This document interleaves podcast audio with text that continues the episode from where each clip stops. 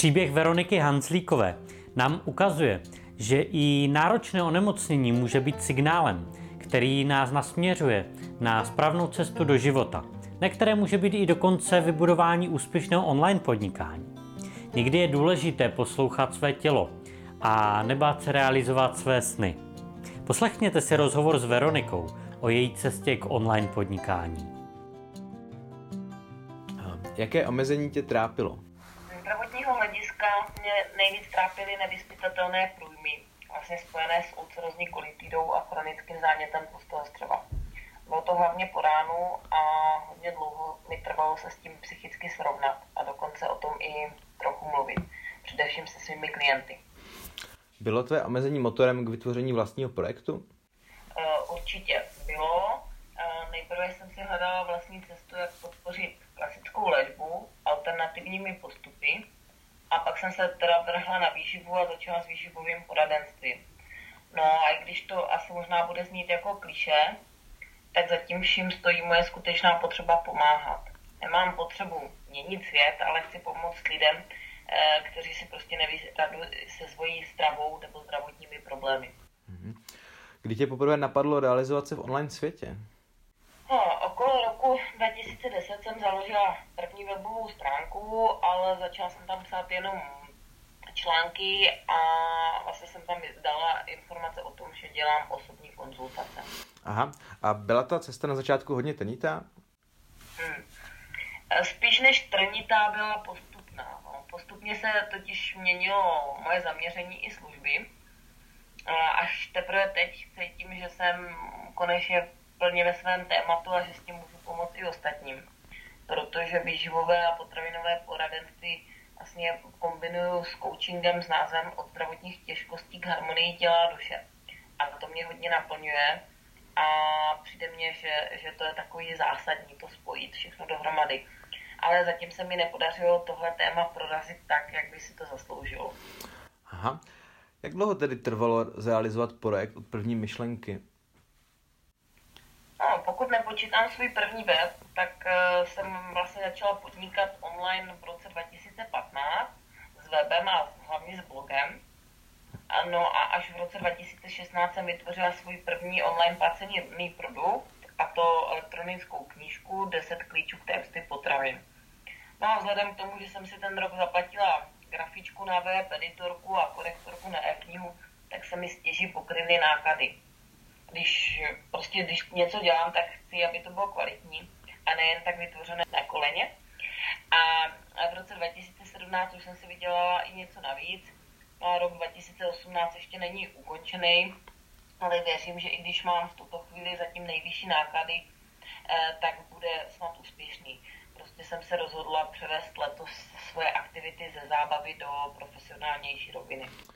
To je skvělý. A jak se na tvé online podnikání dívají doma? Máš podporu?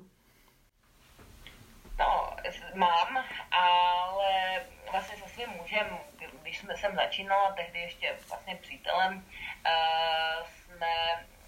začínala jsem s výživou myšleno, jsme absolvovali rekvalifikaci na výživové poradce a postupně jsme se snažili prorazit výživovým poradenstvím, ale v podobě vedlejší činnosti.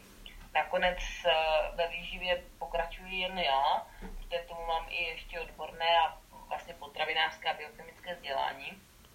No a současný web už je moje aktivita z doby první mateřské, jaká říkám v úvozovkách dovolené. A manžel i moji rodiče mi hodně fandí a zvlášť mamka je teda moje věrná čtenářka. Řešila jsi věci týkající se online světa sama, nebo ti někdo pomáhal?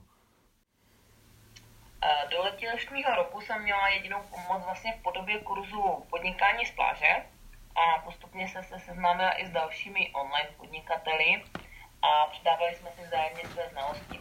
Pokud mám jmenovat, tak vlastně dá se říct, že všechno online probíhalo to moje vzdělávání, tak to bylo Stáňa Tiborová z podnikání z pláže.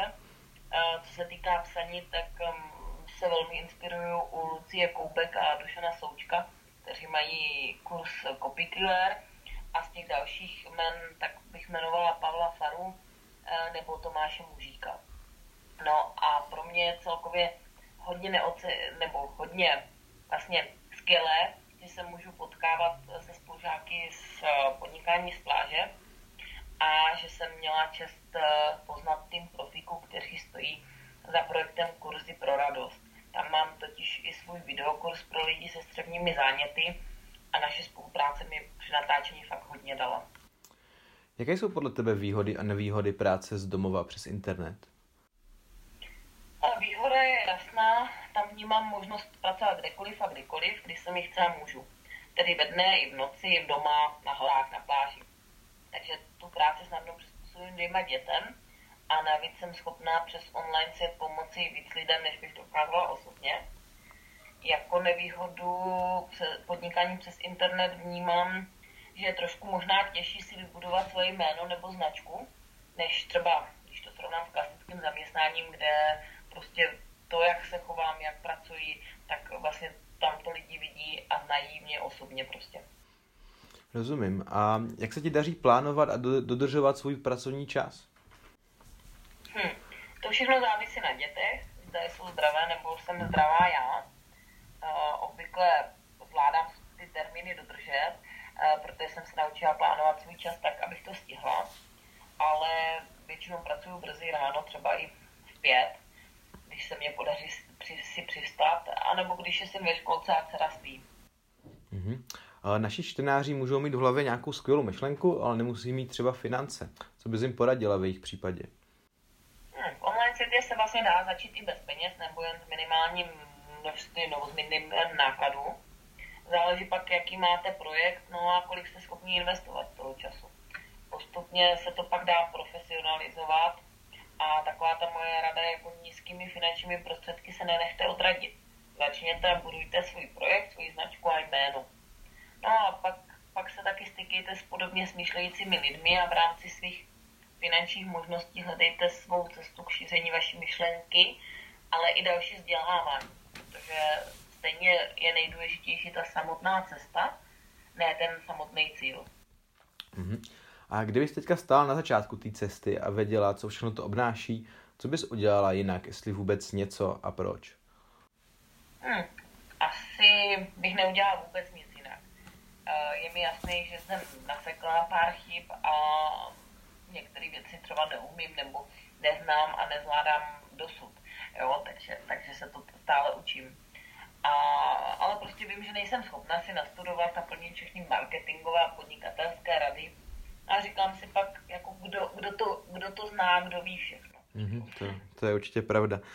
Já mám na závěr ještě takovou otázku. Jaké jsou 3 vlastnosti, které vystihují tvoji cestu k úspěchu? Myslím si, že laskavost, víla a rozhodně schopnost se vždycky zvednout a pokračovat dál. Super, tak jo, děkuju za rozhovor. Já taky díky.